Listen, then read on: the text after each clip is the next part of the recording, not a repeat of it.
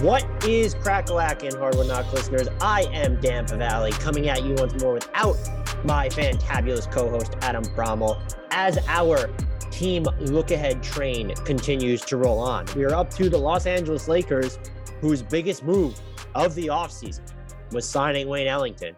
So we're definitely going to get into that. I had to bring back on Jabari Ali Davis.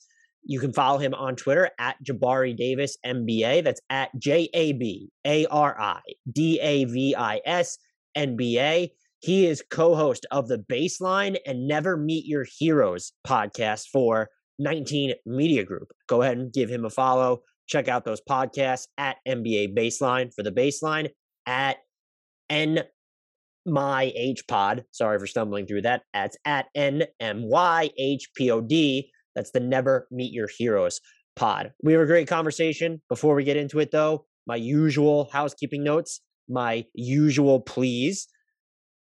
Keep rating, reviewing, and subscribing to us wherever you get your podcast, por favor. It really helps us out in the charts, and that's how we continue to get this podcast out there. If this is your first time listening to us because you really love the Lakers, maybe you're just a Jabari stan, I'm right there with you. Perhaps you're here on accident, you don't even know how you clicked on this or someone sent it to you. Consider throwing us that permanent subscription, downloading every episode. We do ask that everyone, whether they use iTunes or not, if you have access to it, go to iTunes, search Hardwood Knocks, throw us that five star rating, write a review, and you can be as mean as you want in the reviews. We want you to be as honest as humanly possible, just so long as you throw us that five star rating, because that again helps us a ton in the charts. Follow us on Twitter at Hardwood Knocks. You can follow our YouTube channel. Go to youtube.com, search Hardwood Knocks. We will come up, subscribe to that. And we are also on Instagram at Hardwood underscore Knocks. Let's get to lots of Los Angeles. Well, first, before we get there, I want to note that because we've had such a podcast backlog, I've elected to publish teams that might do something weird or have more pressing issues going on first. Um, ipso facto, going and publishing the next, the Brooklyn Nets one right away because of the Kyrie situation, knowing that information there can be dated pretty quickly. With the Lakers, I have held this podcast for almost a week. We recorded before we found out about Trevor Ariza being out two months for his right ankle surgery. Please consider that. It doesn't impact the pod wholesale at all. I also cannot remember, that's how long ago it was, whether we recorded this before we kind of found out that Anthony Davis is not going to be starting at center. I think we mentioned that maybe he'll be starting at power forward next to DeAndre Jordan. That is the expectation around LA.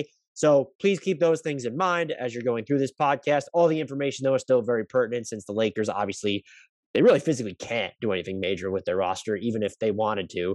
Uh, they're not trading any of their three main guys in Russell Westbrook, LeBron, or AD. They can't even trade Talen Horton Tucker uh, because of the contract that he just signed. So there's not like they don't have the P. First of all, most of their rosters free agency, so they just can't make a move. All the information was still pertinent. Sorry for stumbling through that, but let's get to lots and lots and lots and lots and lots of Los Angeles Lakers talk, both short term, near term, super long term. I guess that's three things, but we talk about it with Jabari Ali Davis. Let's get to it. Jabari, thank you so much for coming back on the Hardwood Knocks podcast to once again school me on some Lakers talk. First and foremost, though, how the hell are you? I'm doing all right, Dan. And for one, I, I don't think I'll be doing any schooling, but I, I, certainly appreciate the invitation again, my man. Um, hey, look. Also, this is your third time because I have a spreadsheet to make sure I don't bother people more than once or twice a year, unless I really dislike them. Apparently, but this is your third time. So the first two times, I feel like you could be nice. Maybe I tricked you. The third time, it's your fault. Like you agreed to come back. I'm not going to take responsibility for that. A thousand percent. And I, I, I, I, actually mean it when I say it. It's an honor each time. You got a great show, and then you know, look, I, I didn't realize it was a third. For whatever reason, I thought it was a second. So obviously, it's not a bother. Um. So the Lakers, they didn't really do anything over the offseason, right? It was kind of boring. Yeah, you know, honestly, they just sat around, didn't really make any moves. It was, you know, it's kind of frustrating from a fan perspective. Uh, especially if you're a Kings fan and thought that you were dealing Buddy Hield for a, cer- a certain fact. or if you're Buddy Hield. yeah. That too. Um, so what are your just I mean, you have to start there. Like that is that might be and obviously we've seen LeBron go to Miami with the big three, but this is like one of the most polarizing moves in recent memory because of we have all this evidence that Westbrook probably shouldn't play with the way the Lakers are built, like a guy like mm-hmm. LeBron, and yet here they are. They made that move. So what what are your just what are your thoughts on the one the Lakers the decision that they made, which was essentially Russ over Buddy Hield or maybe whatever else was out there, and two, like how what is the path to making this work? Basically, I'm not gonna lie and say that you know, like I wasn't concerned at the start of this, especially since like most of the signs that you know we had going into it, uh, it was some some combination of Buddy Hield and possibly DeMar DeRozan or you know things of that nature, and then all of a sudden, nope, Russ. So again, like like I've always been a Russ fan. I've always I've always appreciated him. You know, but you know, when asked in previous years if I wanted him on the Lakers, I I would have just said like no because I didn't necessarily love the fit. Where I ultimately landed, honestly, and you know, was with the you know the reality is that Russ is still you know, what I consider a significant you know like uh, upgrade at the position over last year. Uh, flaws and quirkiness of the of the fit and all, you know, you know be, but beyond bringing what I honestly feel is, is exactly the motor that this team was lacking last year, especially when LeBron was not at full health or very specifically not in the game. Russ brings a presence that I think AD personally absolutely needs, and I'm here for that. In fact, you know, honestly, adding Russ to this mix along with Rondo returning, obviously to a lesser extent, it all but guarantees that there's going to be at least one all-time playmaker on the court, you know, with Anthony Davis. And and I'll, I'll be honest with you, I think it's honestly going to lead up to like a, what I what I'm anticipating being a big time bounce back.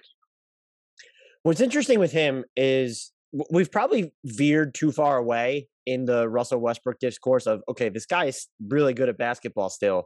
It's just that we have so much evidence from OKC, yeah. from Houston, from Washington that he plays a certain way and I view him as most valuable on a team where he is the guy or in situations where he is the guy and you've surrounded him with shooting.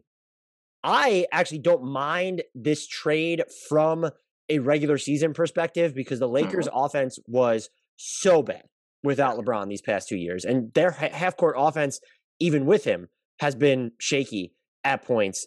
And if you replace Russell Westbrook, if he plays every single minute that LeBron doesn't this year, you're one a better regular season team, I would think. You know, he didn't. Washington's offense wasn't incredible last season when Russ played without Beal, but this is a different team. Uh, but if you have Russ in the games, if you want to less, um, rest LeBron, or just when LeBron is sitting, in theory, the offense should be better. Where I just where it comes starts to fall apart for me is it feels like there needs to be a material change in either the way that LeBron plays, or more preferably, because less of LeBron should never be the answer. I saw people saying like, "What if LeBron was off the ball more?" No, no, less of a LeBron is never the answer for me. More preferably, unless we see Westbrook change, I get concerned about the playoffs part of it because yeah. they're going to have to play, you know, a, you know, 40 minutes together, right? 35 minutes together, whatever it is. And I'm just, I don't know how to fit those same minutes with LeBron and Westbrook on. I just, I don't know how they work. I'm not going to lie to you that that of course that's a concern, and and and it's funny because even though it's a bit reductive, I often will at least go into the season like considering whether a team is built for 82 versus built for, you know built for 16. Obviously, there are teams that are built you know you know built to last regardless.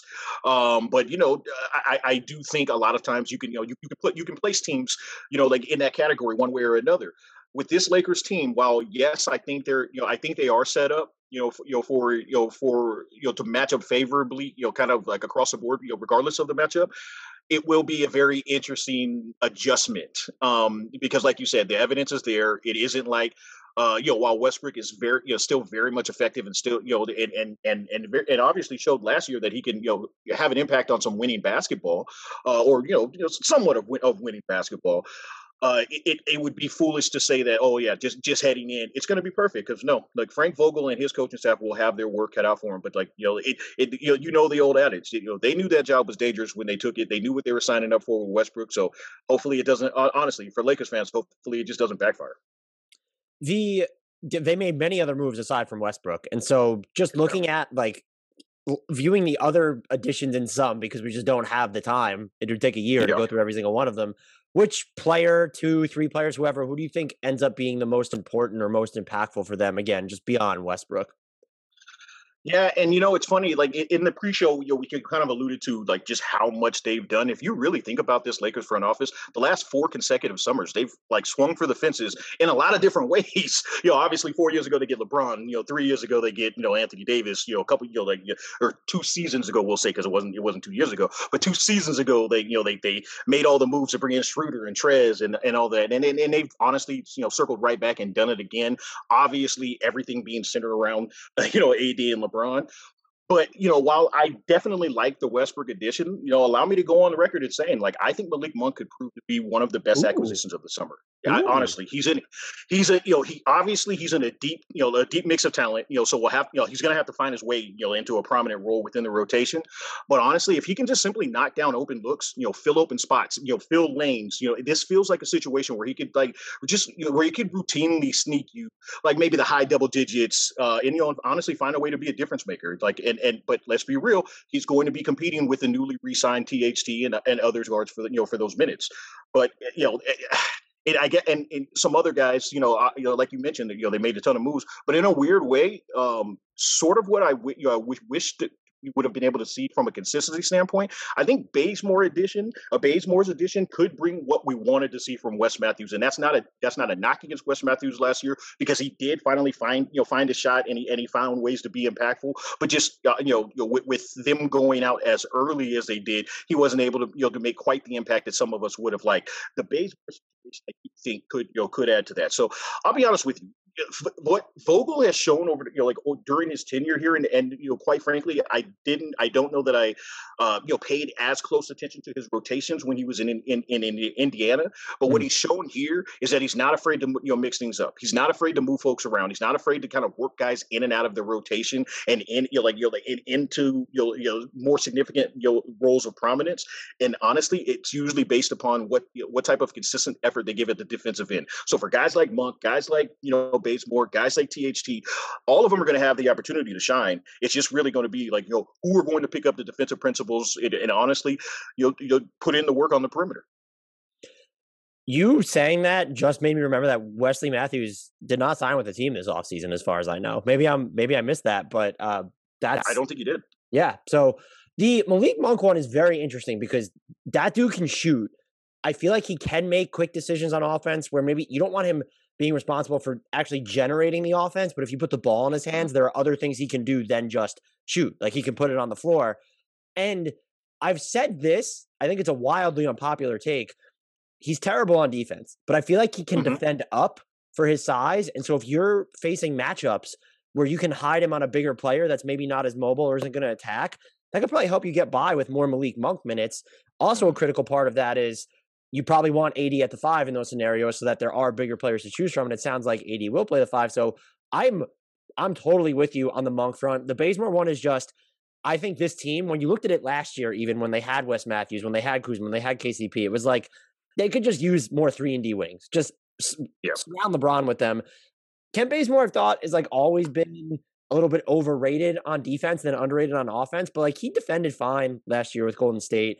So and that archetype of player on this specific Lakers team, like it's Kent Bazemore. Like you go down the roster, it's like, okay, well, who are there? Who are their three and D wing type players? And it's it's Kent Bazemore. I guess LeBron falls under that mold at this point, but it's it's him and it's him and LeBron, and that's it. And but and you know what the crazy thing and and look, I, and again, while I appreciated Vogel, you know, during his tenure, you know, in the Eastern Conference, I didn't recognize how much of a defensive beast that man was, and I guess I should have. I guess I should have because he turned. What, what's my big man's name? What's my big man's name? Roy, you he turned Roy, Roy Hibbert into an all star, you know, all star level and and uh, you know all defense, you know, you know level player for a couple seasons. But to be honest with you, the reason why I'm less concerned heading into this year, at least from a you know from the defensive side, well, one AD at the five is a it, that's a game changer. It just is on both ends, but you know significantly on the defensive, you know the, the pressure that he can apply, you know both around the perimeter and obviously as a rim protector, and and even as a you know weak side defender at the five, you know it it it, it it can't be overstated. But also, but the main reason why I'm not as concerned is even with AD out, even with LeBron out for significant stretches of last year, the Lakers were you know he, that coaching staff was able to put together. If I'm not mistaken, I do not have the statistics right here in front of me, but to be honest with you, I feel like you'll correct me because you probably have them. Um, they, you know they were able to put together you know a top three you know three to five defense for the, the bulk of last year, even with their main defenders out. So yeah. I feel I feel pretty good about that side of the ball once you know once every well, if everybody you know buys into the system. What's interesting about AD at the five is so I think at once it gives him a better defensive player of the year case because I do feel like and, look, defense is hard to measure, and I suck at it. So I want to make that clear. Like I'm just not like this savant, but because Anthony Davis was doing so much, and wasn't like this traditional rim deterrent because he was doing so much and playing more four in the red. Yeah, they closed with him at the five. He played it in the playoffs, yada yada yada. But it took away because his impact. It was harder to quantify whether you're looking at like what was happening at the rim, not even just opponent field goal percentage, but maybe the frequency with which they were getting there. Um, mm-hmm. even just raw blocks sometimes, and, and so I think him playing center will probably end up boosting his defensive player of the year case, especially if the Lakers are still good on defense. Because as you mentioned about Frank Vogel, he is a whiz, but like they're they are rolling the dice on Frank Vogel here a little bit because you got rid of Kuzma turned into the past two years a very solid defender. KCP, mm-hmm. he's always been an up and down player, but he one I stand by the fact he was their third most important player during that title run in 2020, yes. and yes. he's also just handled a a crap ton of really important defensive assignments and uh, you know, you replace them with Kent Bazemore, and I apologize for my Trevor Ariza erasure. I forgot about he is a three and D type. So they are banking a lot, I would say, on Frank Vogel and and Anthony Davis. Um, I do agree with you though with what you said about him at the five, and I do think it sets him up though to my larger point of if the Lakers are pretty good on defense, if they're even close to as good as they are last season, and AD plays the five, I bet you that he is one of the top two contenders for defensive player of the year. I already went out on the said I think he's going to finish five uh, defensive player of the year as well as MVP this year. Um, you know, you know, the, the, the show that I was on, they said like, yeah, you say this every year, and maybe I do, but but uh, I I genuinely believe that. I, I see and I can see top like you know, I, I, think I think we're looking at this type of that type of year from AD this year, specifically because, like I said, when you are playing, well, one he's extra you know extra motivated, and I jokingly and somewhat flippantly said bullying works. This is a like these are human beings. These are folks that they see you know they, they see you know they, they see the criticism, they hear the loudest of the critics, and they and, it, and it's understandable if it impacts them. That man went into the offseason, you know, very much ready to you know you know get his body right, and by all accounts, you know, like uh, from all reports, he has done that. So, like I said, I I I, this is not the Laker homer in me. I I promise you, I genuinely think top three, you know, top three at worst, top five in both in both of those this year. The MVP one is that's an interesting stance because my initial reaction would be, how is he ever going to do enough on offense with LeBron and Russ there?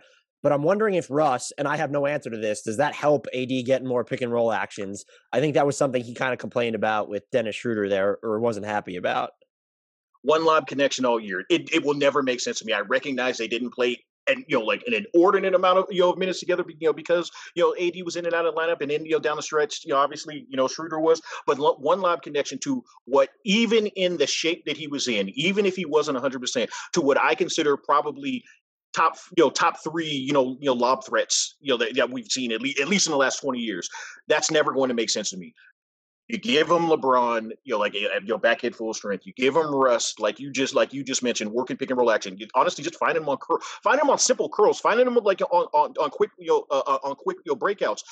I think he's. I think the reason why he'll be in the conversations is because he's going to put up the efficiency numbers that are just ridiculous. I, I think the game is going to be. Uh, it's going to be significantly easier for Anthony Davis this year. I guess the one thing I would think that he needs to do on offense, and it, it, that is a little dependent. Will he have this opportunity? If they're going to run more pick and roll, or if they're going to find ways to you know bring him around screens, or is like he's still going to take outside shots. Is my point, yep. and those just need to fall at a higher clip. Not even just the threes, but like I'm not saying he needs to be bubble AD, who was essentially Kevin Durant 2.0 with his mm-hmm. efficiency mm-hmm. from mid range and beyond the arc. But I think those numbers are going to have, even with him at the five, like his shooting becomes so important because he's going to play with Russ. And like that's just a non shooter right off the bat.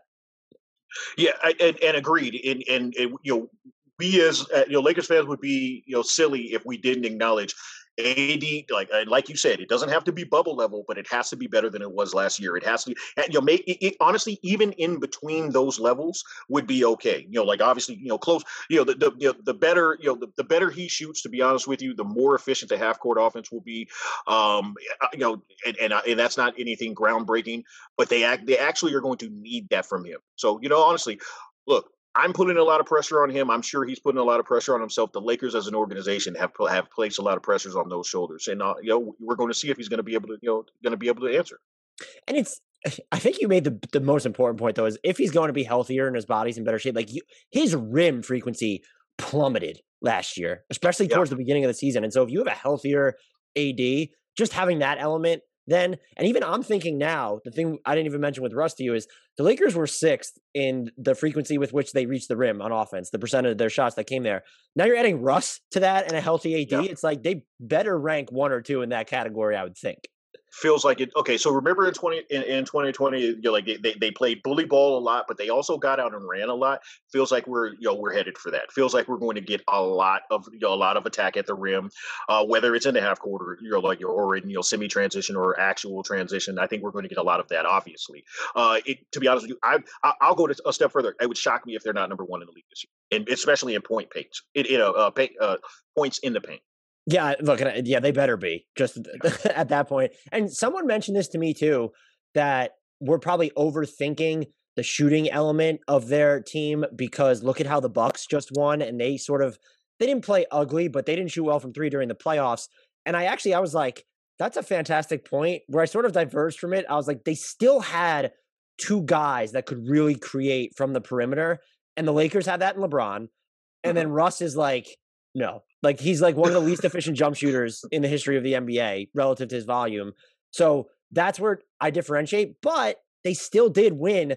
They put a ton of pressure on the rim and on the paint. They worked their asses off on defense, and they didn't win playing like this widespread, aesthetically acceptable style of, of basketball. There were concessions like Giannis playing off the ball a ton, but like that's like AD already does that. So maybe I'm I still think the Lakers are going to be really good, but that point that person made to me got me thinking, like maybe we really are just like putting too much sweat equity and thinking about how the Lakers are going to figure this out when the Bucks just won the title you, I, you, it was in reference to something else earlier, but you kind of said like we overcorrected. Uh, oftentimes we do that. You know, we're we're all reactive. We all think like, oh, okay, you know, since this team won it, it's going to it's going to be done like this forever. When obviously we've been watching basketball long enough to know there are multiple ways that you can win. Uh, you know, like with the league transitioning a certain way, you know, is it important to you know, at least keep up with the Joneses in you know, like, you know, you know, to a certain degree? Yes, but if you are really, really, if you're almost cut, almost you know, you're, you're darn good at what you do, you're free to curse. You're fine. You can still you can still be effective. Uh, you, you, you know me. Like sometimes I, I, I let them loose, so like I, I try to be respect try to be respectful of other people's show. But honestly, if you're really good at what you do, you're going to find a way to win. And I think the Lakers are going to be really good at what they do, like and outside of the shooting. And honestly, just like in, you know, just like in 2020, if the shots are falling, you can say good night. Yeah, I'm. Imagine if Russ shoots like league average from mid range or something. This team probably wins 80 games out of like. And, this, and this is the thing. I've already seen people yeah, getting their hopes up. I've already seen people saying like, "Hey, Russ has been working." It's like, come on, guys. You think Russ wasn't working? You know, you know, right. no. but, but to your point, if he can just you know be closer to league average, or and, and quite frankly, if he's league average from the mid range, again, you know, line up the nets. Let's get to this. I can't wait because I and I and I and I, I know that we should do that because all types of things can take place. But we're all at least at least looking at that down and it's even even if he's not league average, if you have both LeBron and AD's hitting their threes, and LeBron has been a, a really good three, uh, or pretty good at least three point shooter for more than a half decade now. So if AD is like a real three point threat that you have to guard, then it's not as important that Russell Westbrook hits jumpers because those pathways to the basket, like you can still cobble together like between Melo, Ariza, Bazemore. Like there's guys who can hit a three, so you can yeah. continue to do four out around Russ. Speaking of Melo, I think maybe the biggest concern that the Lakers should have is they signed a lot or added a lot of guys that are going to expect to play. You look at the big names when it's Dwight Howard, Melo, DeAndre Jordan, but also like Kendrick Nunn, he didn't get the minimum. They got they signed like he didn't he got more than the minimum from them, so he's probably expecting to play. Who do you think is most likely when you're looking at their roster to be disappointed in their role because you see them maybe getting squeezed by by minutes just given how this team is built right now? So this could come back to bite me in the behind because, of course, you know, you know, uh, NBA teams have done stranger things. But the first name that jumps out to me is DJ. Um, uh, you know, truth of the matter is, you know, I, I think everybody that signed on had to at least understand, hey, look, I'm joining, I'm joining a mix like this, and you know, at least has that you know like mindset going in. Um, I could see DJ like I'll put it like this. I could see DJ starting at the five, you know, certain games. I could see him being like you know worked in, but ultimately, to be honest with you, you know, you're better off with AD at the five, and and and if and if honestly, if Dwight can recapture any part of what he did for these Lakers, and, and quite frankly, I, I, think he can. Uh, you know, you know, just two seasons ago, you're better off with him at the you know like as your secondary. So of all the names, while yes, I think the, I think the coaching staff will find a way to work guys in. I think Rondo and DJ may be on the back end of the rotation, and for good reason. They're they're more of the you know uh, break glass in, in case of emergency type players for this. I would I would argue at this point, with all due respect, that you're probably better off with Melo at the five than DeAndre Jordan at the five. I'm just so far out on DeAndre Jordan, uh, and I'm wondering if for Dwight Howard, I know Russ is here, but I'm assuming they'll probably play a lot of AD Russ minutes without LeBron, and so LeBron will have another big when he plays without those two. Um, mm-hmm. Dwight Howard doesn't have to play with Ben Simmons anymore, and the Sixers trying to make that duo happen too many times last year. Like that was just that wasn't for Dwight. So this must be a better setup.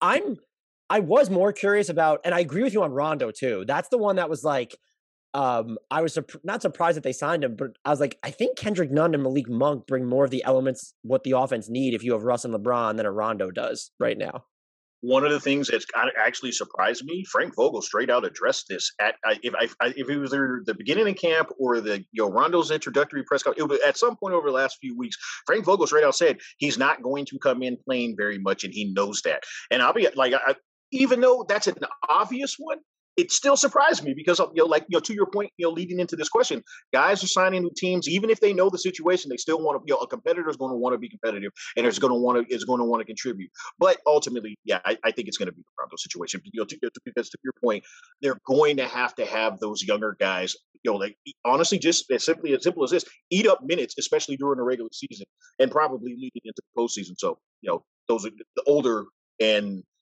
you know less. uh less impactful guys are going to have to you know kind of take you know take a side stick side seat.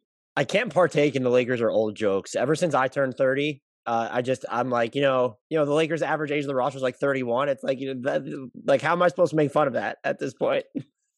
Dan, I'm look. You're talking to a guy that's 42. I'm in my I'm in my James Worthy year. So like all, all of these jokes, all of these jokes hurt me. I'm like, hey, but oh shit, I'm, I'm excuse me, but I'm over a decade beyond that.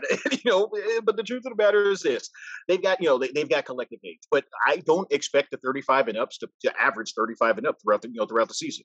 You know, I I think that they have done a good enough job, and like I said, whether it's with Monk and Nunn Let's not forget, AD is not an is not an old man. You know, uh, you know, your body concerns aside, um, I think they have enough to kind of mitigate some of the older guys going in and out of the lineup and in and out of the rotation. And, and I, I think that's what it's going to be. That that's a that's a hundred percent. Like they just have. There's not. Uh, maybe they're not the cleanest fits alongside one another, but when you look at their depth chart, like they are just they're essentially at least three deep at every position because LeBron can play point guard or whatever you want to consider him. So mm-hmm the age thing doesn't even worry me. I think the player that I'm inherently just fascinated with was Melo signing here. Uh, because because it's Melo, it will be a sto- it's not a story anymore if Rondo or Dwight Howard or DeAndre Jordan doesn't play. If Melo's role gets curtailed, it's still a story. Um, I'm less worried about it being a thing. If AD is going to play more five, I think that naturally opens up minutes for more Melo at the four. And he's shown Portland let him do his thing. Like he, there was jab step Melo, there was post up Melo, there was ISO Melo. Um, but he was hitting a lot of catch and shoot threes. I do wonder if he's going to have to lean more into that with the Lakers just because they have Russ and LeBron, which is different from having like CJ and Dame, even though that's still two scores for two scores. Like now AD is in there too. So I'm curious to see what his offensive usage looks like on this squad. It, you you make an excellent point, and I, I, let me just say, Melo's going to play they're playing Melo. Un- un- unless it just goes off the rails and he's just completely lost it. I don't think he I, of all the names, he's the one that doesn't sign unless he's unless he's you know certain right. that he's going to play. And that's not and that's not a knock against him. I think he can still I think he can still be effective and he can certainly still get buckets. So you know I understand that mindset. Uh, I, yeah, I, I I I look at it as I anticipate a lot of catch and shoot, you know, like you know, three, especially you know, corner situations or, or you know, secondary transition type, you know, situations for him. If mm-hmm. he's on the court with, you know, especially if he's on the court with AD and LeBron, or you know, if he, if he shares minutes with them. But it, you know, if those guys go off and he and you know, we're in the back, you know, the you know the, the beginning of the second or even you know midway through the second quarter and even stretches you know like you know midway through the third you know like quarter I could see Melo getting some Melo time. And you and, and everybody that's listening knows exactly what that means. I can absolutely see Melo getting some Melo time. It might not be a regular thing but there you know there will be stretches over the course of the season where you know he may give you a 12 point third quarter. And I'm absolutely you know, look I don't care. I'm here for it. I, I I'm just going to celebrate all of this and and try my best not to go crazy on the nights where everybody's flipping out because they had one bad game or like they lost back to back games.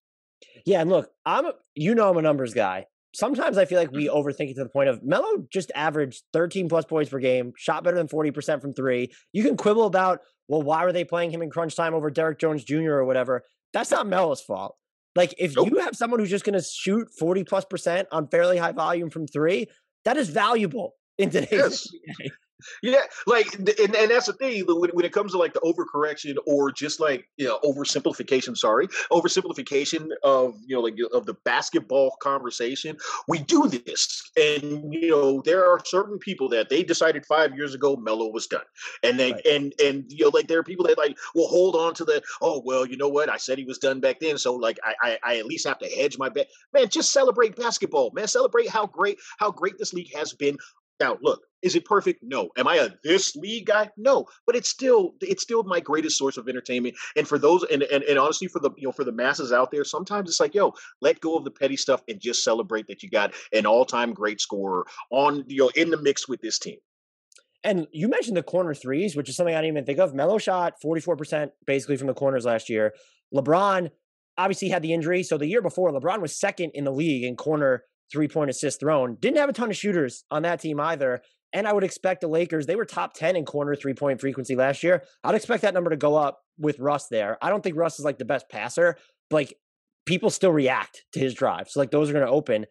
Melo was like, I think he'll have games where maybe he plays fewer minutes with the Lakers than he did the Blazers and still averages more points because so many of his buckets are just coming within the flow and from beyond the arc wouldn't shock me if that man averaged 15 points a, a game this year. And I, and I, people are going to be like, "Oh, come on!" I would not shock me for that exact reason. Wide open shots, wide open looks, easy. Like I said, you know, whether you know, like you know, in the half court or in you know semi transition, I could absolutely just see him being the trail guy. You know, like in certain you know certain situations. Woo woo. Knock that right down. And I, will be honest with you, I, I could be dead wrong about this stuff, but I almost anticipate this being the case.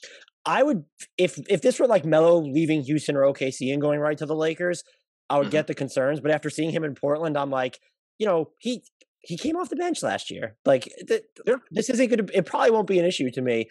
Um, I'd already we've already talked about how you think that they'll with 88 to five, the defense will be able to hold.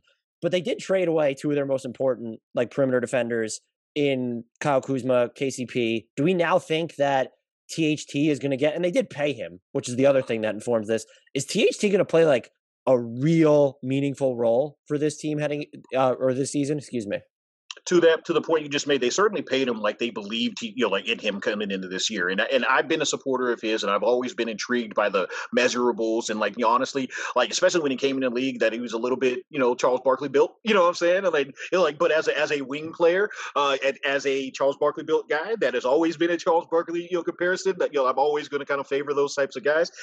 But yeah, like, uh, yeah, part of me has to believe that they anticipate him, you know, taking a step, you know, from an all around perspective, and you know, what could really project him to that next level is specifically locking in defensively with consistency. Like he's you know he's got he's got quick enough feet, he's got quick hands. You know his reaction time is good. Uh, his ridiculous long reach, but you know he does get caught ball watching.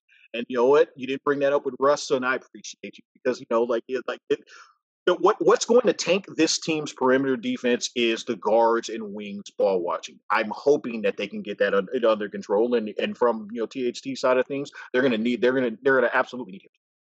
Yeah, Russ is. People like to think that Russ is good on defense, and he's like he can make he can make doing nothing look so exhausting on defense is the best way to frame it. And there are points where he just feels like he's chilling, so he's not putting that much effort into it. But uh, let, let, me let, let, me quote let, let, me let me quote the great uh, 21st century philosopher Russell Westbrook. Russ trick y'all. Russ trick y'all. Look, I love Russ. I love love Russ. And look, yo, he can you know, uh, dive in passing lanes and get steals and pick people know from behind. And yes, he still does that. But you know, to your point, I want him to be. You know, I, I'm hoping that he's more focused on that side as opposed to focusing on you know you know simply making uh, being disruptive. With THT specifically, I, what do you think needs to happen on offense for him to ensure that he has the role? Because he gets to the rim a ton, but he wasn't really a good finisher there last year, and we all know the stuff about his jumper. But look, he's shot over, and this is I feel like this is the quintessential THT stat comparison. He was under thirty seven percent on all jumpers last year. He shot over 50% on fadeaways. And like that's just his game in a nutshell. It's so herky jerky and quirky. That's like, yeah, that makes sense. But what can he do, or what do you think needs to happen on offense for him to solidify his place in a rotation that's very veteran heavy otherwise? find sweet spots and this is the and it, like this is not our this is not our strategy and analysis find sweet spots and knock down open shots because on this team look we like as much as people talk about like oh you know the spacing is going to be an issue well it's not going to be an issue for him he's going to have space to operate he's going to have space to you know, he's going like it's just not a disrespect to him. But if you have to choose someone to drag off of or someone, you know, someone to sag off of, it's going to be him. So sometimes it's going to be as simple as, you know, if, if they completely, if they completely lose sight of you, fill that, you know, you'll fill that space and and there and you're going to be found. I you know whether it's you know honestly whether it's Russ or you know LeBron or even AD from the you know you know from the high post, someone's going to find you on a backdoor court or, or on a curl. And if you if you get the opportunity to knock, you know, like, you know, for open shots in the corner or open shots up top, you got to knock them down. Like it, it, you, you and I know that, like we can go, you know, we can you know, the, you know take deep dives into like, oh, sometimes it's just a make or miss league. THT, you got to make your open shots. He did post a workout video of him working on his corner three, and it, I'm I will never read into those unless it's apparently Furkan Korkmaz's like MVP hype video, whatever. I don't know if you saw that. That was hysterical. But I did. his his THT's release, I will say, looked quicker on those. And if they're gonna have him in the corner, I mean, if he hits, if he even shot like just thirty five percent from the corners or something, that ends up being like this massive game changer for LA.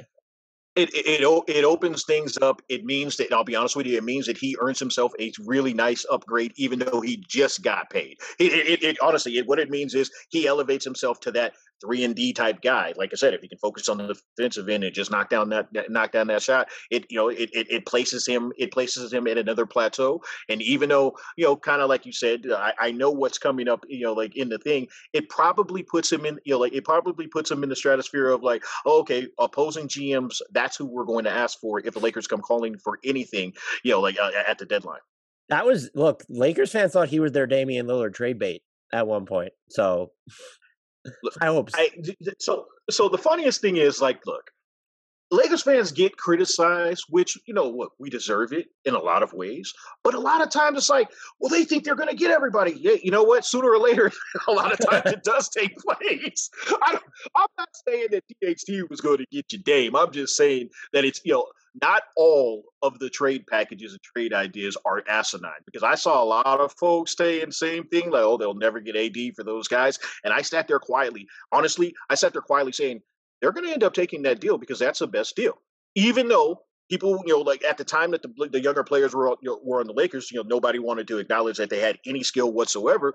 But it always kind of made sense to me all I'm saying is this: it's not going to be for Dame, but if the Lakers do swing for the fences or do you know try to you know, you know try to step you know, step into a trade, it's probably you know he's probably going to be the principal you know principal figure in it. Yeah, look, and there's just it's the extremists that are the problem here, where it's the Lakers fans that think you can just you've given away so many picks, like you can't just trade Talen Horton Tucker and salary filler and get Dame.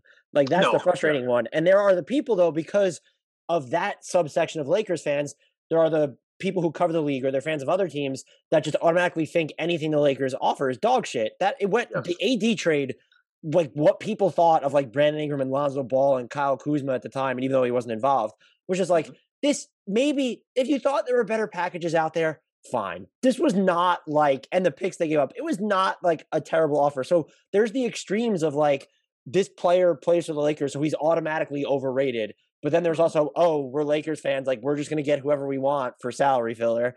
The yeah. middle ground. The Russell Westbrook was the middle ground, too. The people who thought that the Lakers didn't have the ammo to pull off a, a blockbuster move, like, that was always too far towards the ex- extreme. It's like, no, they're not going to get Dame, but they have salaries. They have guys who are solid. And we've seen this a few times now where there are certain teams that don't want to pay the older stars. So if the Lakers are willing to pay the older stars, like, yeah, they gave up value for Russ, but like, the idea that they couldn't do anything that was overblown. But the idea that they can do everything is also overblown. Of course, and and, and you're going to get that. Look, look. Anytime you have an organization that's been as successful as the Lakers have over the years, and like as like I've already acknowledged to you, I grew up. I you know like I'm I'm a man in my 40s. I grew up watching Showtime bas- as a child. I grew up watching Showtime basketball. As a young adult, I was you know like I was blessed with the Shaq and Kobe years, and obviously and so on and so on. But anytime you have that, there's going to be unrealistic, you know, both unrealistic expectations and unrealistic uh, criticisms. It, it, it, this is the fun place to be.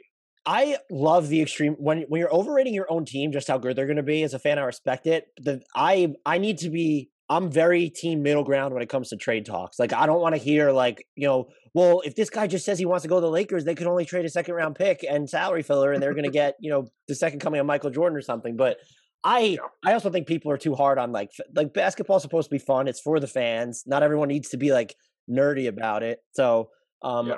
this is to say, I don't despise Lakers fans.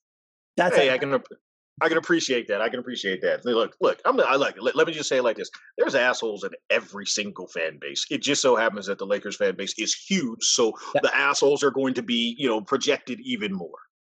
That's a that's the best way to put it. So to wrap up sort of this discussion about their defense, they were second in points allowed per possession last year outside of garbage time where do you like do you still think that they'll end up being like let's say a top seven defense this year yeah, and, and I kind of alluded to it earlier. Honestly, I, I think the difference maker is AD at the five. Like it's it's it's it, it, it is that much of a difference maker.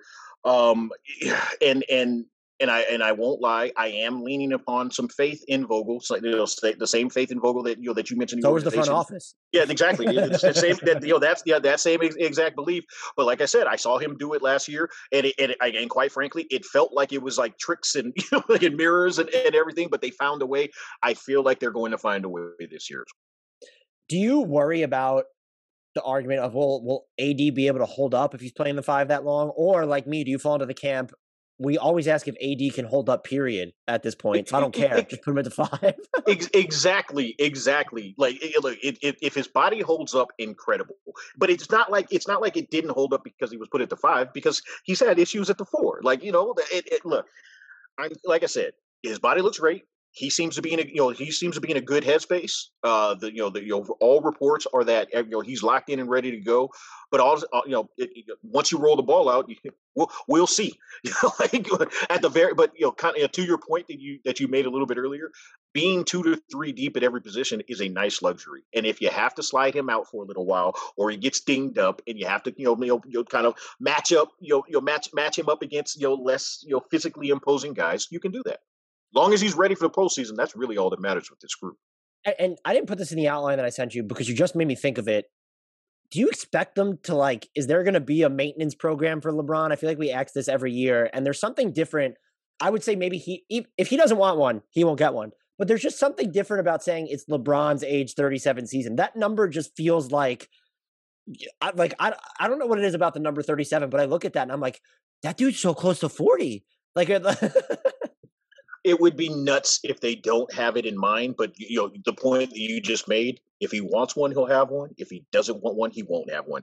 I think he's intelligent enough to recognize. Well, I, I shouldn't even play you know, uh, posit in, in intelligence.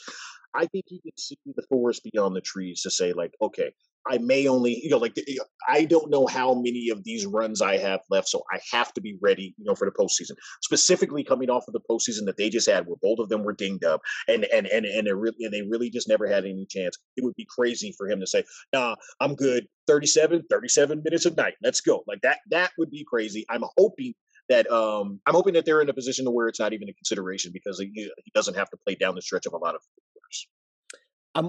I think I'm thinking too much about the Russell Westbrook acquisition, but if they weren't going to do just something different, like maybe it's okay, LeBron's not going to play more than 34 minutes in the regular season ever. I, I feel like maybe they wouldn't have been invest as invested in a Westbrook trade because I think he gives you a pathway to doing that. Like the non-LeBron minutes are that's what every team has struggled with basically since LeBron came in the league. And if you could win those, maybe it provides you more flexibility that LeBron just really hasn't had before. Because like even the Cleveland minutes with Kevin Love and Kyrie and no LeBron, they were mostly crap. There were stretches where they were fine, mm-hmm. but they were mostly bad without him. If you can win the non-LeBron minutes, I'll be honest with you, I I could absolutely see him being very happy playing 32, 33 minutes a night and on and, and being ready to go, ramping it up, and and seeing that number increase in February and March and being ready to go when it comes to the postseason. We've reached the cookie cutter portion of this podcast where I ask these questions on every look ahead. What is this team's biggest weakness right now? I think we've probably already touched on it uh, maybe even stomped on it a little bit. But it's it's it's perimeter defense, and anybody that says otherwise is crazy. While I feel confident that they'll be able to put it together, heading in, the biggest question is perimeter defense. You can't lose three or four of your top perimeter defenders, and eh, you know whether whether guys are going to fill that you know fill those roles or not. You can't lose that and then just say like, oh no, it's going to be fine. I think it will, but that's the biggest question mark at least heading in. Yeah, and I could understand because LeBron's been so good defensively the past two years. If you wanted to say it's their shooting, I guess I would understand, but it's like you actually yeah. have guys, whether you play them is a different story, but you have guys in Monk, in Nunn, in Melo, in Wayne Ellington. They can hit the threes, yeah. So uh, I, I would agree with you there. And that's it's definitely if it's not the weakness, it is the biggest question. Just like what is yeah. this perimeter defense gonna look like? As of right now, and this can change, of course, as the season actually happens, we get more information, storylines develop, yada yada yada. Who would you view as the most likely player to get traded from this team? See, and this is the thing. Let me preface this with I'm not saying I'm not advocating for the guy to get traded, but I already alluded to this for Lakers fans out there that get very, very sensitive if you mention any of the young players because that does happen, and I get accused of all types of stuff in my DMs and on my timeline. THT is probably the most likely, specifically because he's the, the, the probably the most attractive young piece that's already locked in for a, a decent, you know, you know, for a decent rate that also can, you know, has potential to take that next step. So I don't I don't think that's going to happen. But if you, if the question is who's most likely, it's probably him. And look, the other thing here is like they're not trading LeBron, AD, or Russ. Yeah, and you no. get into the point, you get to the stage of well, how are they matching any salary? THT is now the fourth highest paid player on the Lakers. Like exactly. that's so, and so I, I look at him and Kendrick Nunn, and I'm like, that's 15 million in salary together. Like if you wanted to aggregate it to get a more expensive player, it's one of those two to me. Maybe the Lakers don't make any moves. Like maybe they're so yeah. good or they just don't feel the rush. But if they decide to take a swing, it's gonna it's gonna be Talen Horton. Like there's not even another possible answer here. Exactly, and and and even though I prefaced it with all of that, and we're explaining this, there's going to be people saying these assholes are talking about trade. You know, we we don't want it to happen. I'm not saying that. I'm just saying like you know, like you know, to your point, it, it, it's the only one that makes sense, or the one that makes the most sense. Now, do you, the, Lakers, as we just mentioned, are now clearly limited in the type of trade assets they could offer. Knowing the weaknesses on this team or what they could need, though, are there any players that you envision who could become available that you would like to see them make a run at on the market? I I don't have a specific player, or you know, but I, I will say you know kind of addressing what we just you know alluded to, whether it's more shooting or a bigger wing that can defend you know, one of those two types of players would be the ones that I would I would imagine them looking for in a second half run. I have a name. I don't know okay. what it would take to get him, but he's cheap to where that you don't give up even Talen Horton Tucker. Danuel House, if he's oh, healthy, oh. someone who could defend. Like they even played him at the five way back when in Houston, mm-hmm. and he has shot threes better in the past. That's not. This is to say, like people probably want, oh, the Lakers need to go and get like another star or something this is a team that needs to put bows on the way that yes. they're built. He seems like the perfect type of acquisition. I don't know what it costs to get him, but he's in the final year of his deal, coming off an injury play campaign last year. And the Rockets have so many bodies because they added like a trillion first round draft prospects this summer. That's a name that if I was the Lakers, and I would name him for a bunch of contenders, but if you're the Lakers specifically, you look at what you need, that's someone I'd zero in on, or at least keep an eye on. So I didn't have him in mind, but uh, but the point that you just made, if it's not the Lakers, someone's going to come calling for a guy that you know, a guy that's versatile, you know, versatile like that. I, I that that's a really good point. It would, and you know, you know, no disrespect, Houston, but you know, you don't need you don't need him. with, with where you're going, you don't need. Him. Well, I, yeah, exactly. I mean, 100. If they keep him, I wouldn't understand why. Like he's not coming back. Like yeah, exactly. So this and I think with the Lakers, probably more so than most teams, they'll change their crunch time lineup based on matchups. But what do you think will wind up being their most effective or most used crunch time unit? It could go a lot of different uh, a lot of different routes, but I think it's going to be AD at the five. Uh, you're going to get a combination of AD and LeBron up up top, probably Melo in a lot in a lot of cases. Russ at the five, you know, like at the one, and I in the notes here I've got insert player because it's whomever is rolling that we we already have the blueprint for this. They've done it the last two years, especially in the regular season. That you know this coaching staff has no problem with going with whoever is rolling or you know like uh, uh, or uh, has a matchup advantage or you know, has significant advantages you know like you know, from a matchup you know perspective. So I think it's going to look like that. You know like whether that's Monk or you know Nunn at a given night, uh, Wayne Ellington like if he's really got it going. You know, uh, you know really any of them across the board, you know, could you know could serve that role. Yeah, I think there's three givens with LeBron, Russ, and AD. And if if Russ isn't a given in the closing unit, we're gonna have a lot of content this season if he's not in. Oh, yes. and I I'm if if it is gonna be Melo as like the most likely fourth, I'm wondering if they might play bigger or at, at that point I wonder if it's we need to play Kent Bazemore or Trevor Ariza just to have someone else other than LeBron who could defend wings in that crunch time unit because Monk's not going to do that. Is there, and it doesn't really, starting fives don't really matter anymore, but do you have any sense of what the starting five is going to be then? Like we know AD, LeBron, and Russ. How are they going to fill out those final two spots? It, it, it, it, from from the report that I saw that I heard, it's it's it kind of is a camp battle between guys like THT and Monk and you know and Bazemore and, and those guys. Like I, I I have no I have no way of honestly of knowing. I think I want look. I'll put it like this: I want it to be THT, but I think it. I think it's going to end up being Monk. I would probably go Monk and Bazemore as the final two. THT and Russ on the court at the same time. That is. It might. It, it, yeah. It, I. I let, let me okay. Let, let me add this caveat. If his shot has fallen, I want it to be THT. Because yes, what you were just going to say, yes, hundred percent. Yeah, if, if either of those dudes just just hitting threes, a bunch of threes, then you feel free to play them together as much as you want. Is there a weird, oddball, quirky, out of left field lineup that you want Frank Vogel to roll out just to try, just to see what happens? I do have one, and here and here we are, and people are like, "What the? F-? Okay, AD, LeBron. Yes, I still want my THT, THT at the three. Monk and Russ look, I look, it's quirky, but it's really fun. They can both get up and down the court, and they can bully ball you in a in a half court setting. Especially, you know, this is the big caveat: if THT continues to improve as a deep threat. Um, I, it wouldn't shock me if we actually saw this lineup at, at some point because, like I said, like one of the things that I kind of like about them, uh, even though initially I was a little bit off put by it, is that they're not afraid to, you know, they're not afraid to, they're not not, not challenge, not afraid to test, the, you know, test the waters. So the one, and I, I'll preface it with this: the Lakers actually aren't built to get too weird. Like it's their roster makes too much sense when you like it's there's no there's no point in playing a small ball unit because AD's a center and like he should be in whatever lineup you want on the court. So mine was Anthony Davis, LeBron, THT, and then I had Monk and Ellington in the sense oh. of LeBron okay. and THT. Those are your ball handlers, and just try and surround that lineup with as much shooting as possible and see where it goes. It's not weird but I think it's one that most people wouldn't expect to try because you would probably want a a Rondo, maybe even a Nunn or a Russell Westbrook, like another type of playmaker on the court next to LeBron. As weird as this is going to sound, while yes, I could see that being like a like a down the stretch situation, depending upon what the situation is with Russ. I could see that being kind of the the, the their a lineup that they specifically try after that first, you know first round of um you know first round of substitutions. Like like in in at end of in, in the first quarter type round. I would love to i would love to see them explore that like in their first quarter type you know situations. You just made my day then the fact that you think that that's a realistic lineup for them to try.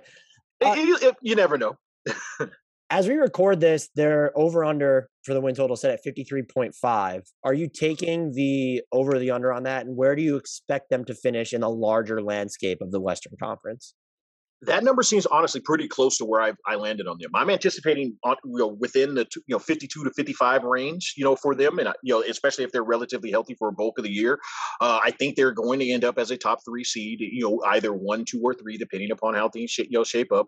Uh, but ultimately, uh, like I, if, if they're healthy going into the postseason, I expect to see them in the conference finals and beyond. I'm like I, I'm I'm still pretty bullish on them.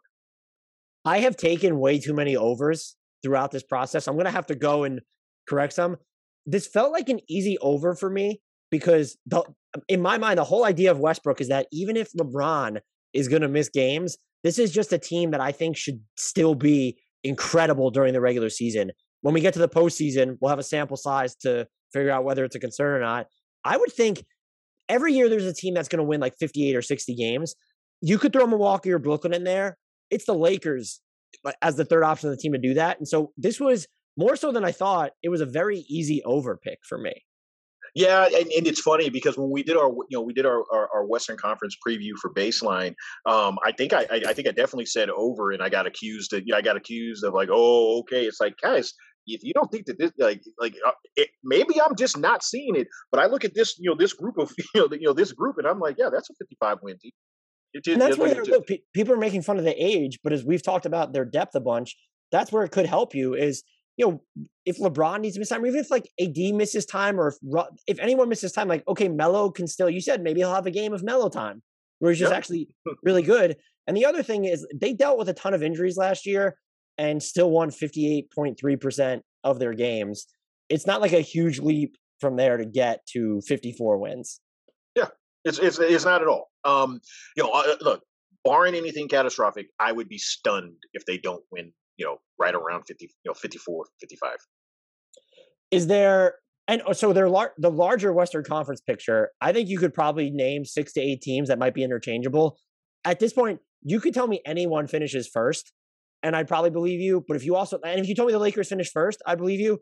If you told me when knowing that the Jazz, the Suns, the Nuggets, the Clippers, the Mavericks, the Blazers, the Warriors, those seven teams exist, I think the Lakers' floor is fifth because there's not Jamal Murray not is not in Denver for most of the season. We don't know what's going to happen with Kawhi in LA. The Blazers can always be weird. What about the Warriors?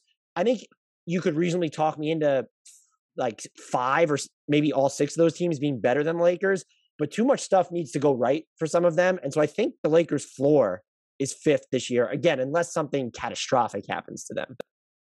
Yeah, I'm right there with you. You know, worst you know worst case scenario outside of cat, you know, uh, uh, catastrophe. You know, you know that that that four range. But honestly, I maybe I'm just too uh, maybe I'm just too bought in on Russ. I just don't see it. I don't. I just don't see him dropping below three. Like I I I think they'll be that good. Yeah. What's tough here is I don't think there's any team that you can guarantee me is going to have a better regular season record than the Lakers in the West. It's when you get to other teams. Let's use let's use Denver as an example because of the Jamal Murray injury. I would probably say the Lakers, Utah, and Phoenix are in front of them. But when you get to the Utah, Phoenix, and the Lakers, those are the three teams that I keep thinking are going to finish top three as of right now. I just don't. I don't know which one's going to be. There's nothing definitive about the top of this year's West, and that's so wacky in kind of a beautiful way. It makes me very much look forward to the race this year. I'm absolutely here for it. I saw a lot of people, you know, initially saying like, "Oh, Phoenix is going to be like Miami, you know, last year where they, you know, like they have a drop off." I don't see it. I absolutely, I think they're going to be. I, I, think they did a good job in the in the offseason, you know, like not just solidifying things and and re-signing the guys they needed to bring in. I thought I felt like they did a, a good job with that roster, kind of across the board. Um, so I, they're going to be competitive. Same thing with Utah. They're absolutely going to be competitive again, outside of anything wacky taking place. So yeah, but you know, we're you know, we're on the same page. Like all, all three of those to me uh, I would put you know, like I'm not saying there's a huge gap between you know the, you know the rest of the group, but I would say I think there's a little bit of space between you know between, between the other teams. Uh, so I think they could be interchangeable. Yeah, if you told me Kawhi was going to play or Jamal Murray was going to come yeah. back in January, mm-hmm. I might be inclined to like reopen the discussion. The the oh, actual yeah. biggest wild card to me are the Mavericks because the Luka Doncic plus shooting model. I don't know how far it gets you in the playoffs. That could end up obliterating people in the regular season just based off what he's done. And if you get a better version of KP, maybe they're the team that crashes that. But I, when I go to do my standings, and I haven't finalized it yet, I think the Lakers will be in the top 3 mm-hmm. I think their floor is fifth, though. That's just where I'm at right now. Yeah, I got you. I, you know, look, I'm going to selfishly, you know, project. God, I would love a three-six Lakers matchup, you know, Lakers Mavericks matchup to start to see, you know, start things off. Um, yeah, I, like I, I, I want, I want every parts of that. I want all. Look, a lot of people, you know, when it comes to their team, they want the easiest path. Look, while yes, of course, I'll I'll take an easy title. I also want the drama. You know, you, you, you, give, give me a matchup like that. I, as funny as it's going to sound, I don't want Lakers Warriors in the first round. I want Lakers Mavs in the first round. I want I want all parts of Luka the league office is going to be doing all sorts of unspeakable things if they get a LeBron Steph or LeBron Luka playoff series whenever. That is that is like there's going to be an orgy in the league office if that happens, one or the other. Uh, the LeBron Luka stuff is fun because they did play each other in the playoffs in the bubble, right? Or am I just maybe they had like an epic performance? No, the, the no, no, no, no. The the the, the oh the Clippers. The Mavericks, that's what they lost. The Mavericks went out to the Clippers. Yeah, um, yeah. The, but, if I'm not mistaken, they they both years they've lost to the Clippers, right? The yeah, they did. You're right. And there, I think there was a game during the regular season. It was pre or mid pandemic. In the, I don't know what it was. That was like Luka Doncic's. You know, he was already a star, but he. I don't even know if the Mavericks won, but he, him, and LeBron were going like back and forth, and I think the league would would love that, maybe even more than LeBron Steph. I think there's a chance LeBron Steph is just like too polarizing, but Luka's profile is so far on the rise, and because he's the future of the league, where Steph is basically in the same era as LeBron, I I don't know. I guess would the league office prefer Mavs Lakers or Warriors Lakers? I guess Warriors I think, Lakers. Probably I think the, the, smart ones is Mavs Lakers. The old school folks that you know would still have like you know and rest in peace you know you know the Stern the you know the best finals matchup is Lakers versus Lakers mindset. They might want you know you know, you know Lakers Warriors, but the smart folks you know because the smart money is is is moving look, we'll take Lakers Warriors. We'll take that. you know what I'm saying? Like it's not. I'm not. I'm not. I'm not poo pooing the idea, but I would just prefer to you know move towards the future. And I'm I, honestly, I'm absolutely here for that. Do you know which fan base or who specifically should be excited about a Lakers Warriors matchup? Warriors fans because it means that the Warriors made the playoffs, which I'm not entirely convinced that they're going to. So that's Ooh. that's why if you're the Warriors fans, you should be happy about that. You, I'm sorry, Clay's not coming back till January. Uh-huh. Are, are you going to rely on Wiseman still coming off the like? You guys were terrible with Wiseman. He's still hurt. Yeah, and so he's not even healthy coming in. Yeah, right. That might actually help them. Unfortunately, they were so bad with him last year. Now he hasn't had a training camp or an off season to get better. I just, it still feels like it's iffy there, but not a Warriors podcast, obviously. Is there any one or anything about this team that I have not asked you about that you believe needs to be covered? No, to be honest with you, I, th- I, think I think we you know we, we did cover a lot. I mean, of, of course, there's you know, there's going to be somebody just listening and saying like, you know, honestly, they didn't really explore the Wayne Ellington pickup enough. But truth of the matter is, I think we all know what this is. This is a highly talented group that you know obviously the ceiling is you know the ceiling would be a title, but and to your point, you know you know you'll say things don't necessarily go as as great as you know as I'm anticipating. You know, it, it could be as as low as a four or five seed, but either way, there's going to be drama there, and it's going to be you know it's going to be a fantastic watch. Yeah, we apologize to Austin Reaves' family for not talking about him on this podcast. Shout out, major oversight. Shout out to the greatest nickname that I've seen in recent times, Hillbilly Kobe. I'm not going to lie to you, HBK2. HBK2. I, I, I, actually feel remiss that we did not acknowledge him. So thank you for bringing it. This, this HBK2 erasure will not stand. So thank you for bringing him up. And look, now we talked about it. And look, his response to uh, about is he more Hillbilly or Kobe? And his response to it was just perfect too. Like that was just yeah. fantastic as well.